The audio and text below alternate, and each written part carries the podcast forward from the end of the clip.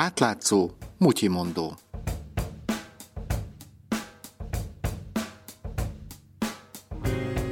Üdvözlöm Önöket, Somodi Dánielt hallják.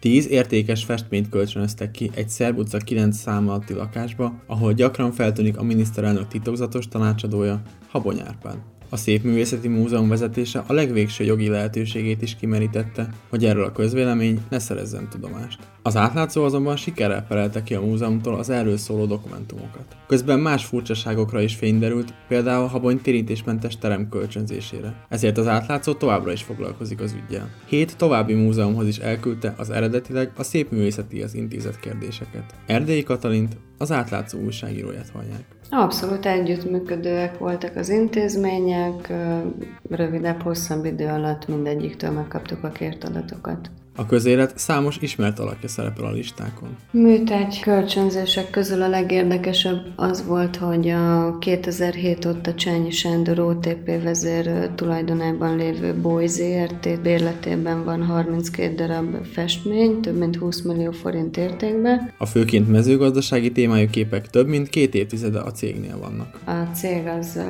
már legalább 1993-ban kapott kölcsön ingyen festményeket a Magyar Nemzeti Galériától.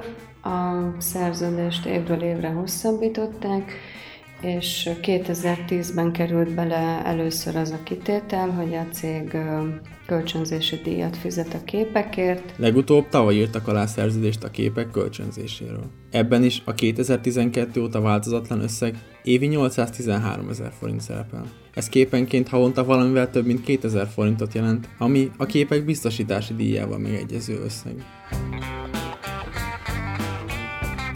Több más hosszú távú kölcsönzés is akadt a listákon, ami köztulajdonban lévő műkincseket érintett. Egy neves budapesti szálloda azonban nem vette szívesen, hogy az állami képtár megváltoztatta a kölcsönzés feltételeit. Szintén több mint 20 évig voltak festmények a Gellért Hotelben Budapesten, a szálloda 89-ben szobadíszítés céljára kapott kölcsönfestményeket a Magyar Nemzeti Galériától. 2010-ben mondták fel a szerződést, mert akkor a múzeum már kölcsönzési díjat szeretett volna kérni, és a szálloda ezt meg nem akarta kifizetni. Számottevő bevételre a teremkölcsönzésekből tesznek szert a közgyűjtemények.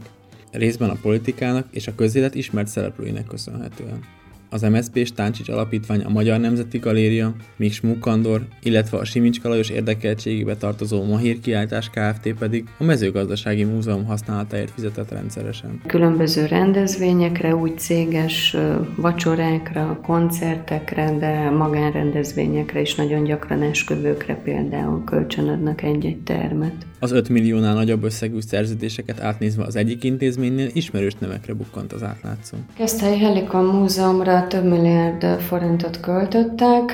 A felújítást a stadion építésekből ismert Záiv, ZRT és szintén nem új szereplő West Hungaria Bau Kft. nyerte. Orbán Viktor és Simicska Lajos szakításának napja óta rendre ez a két építőipari cég bukkan fel, amikor jövedelmező közbeszerzések győzteseit választják ki.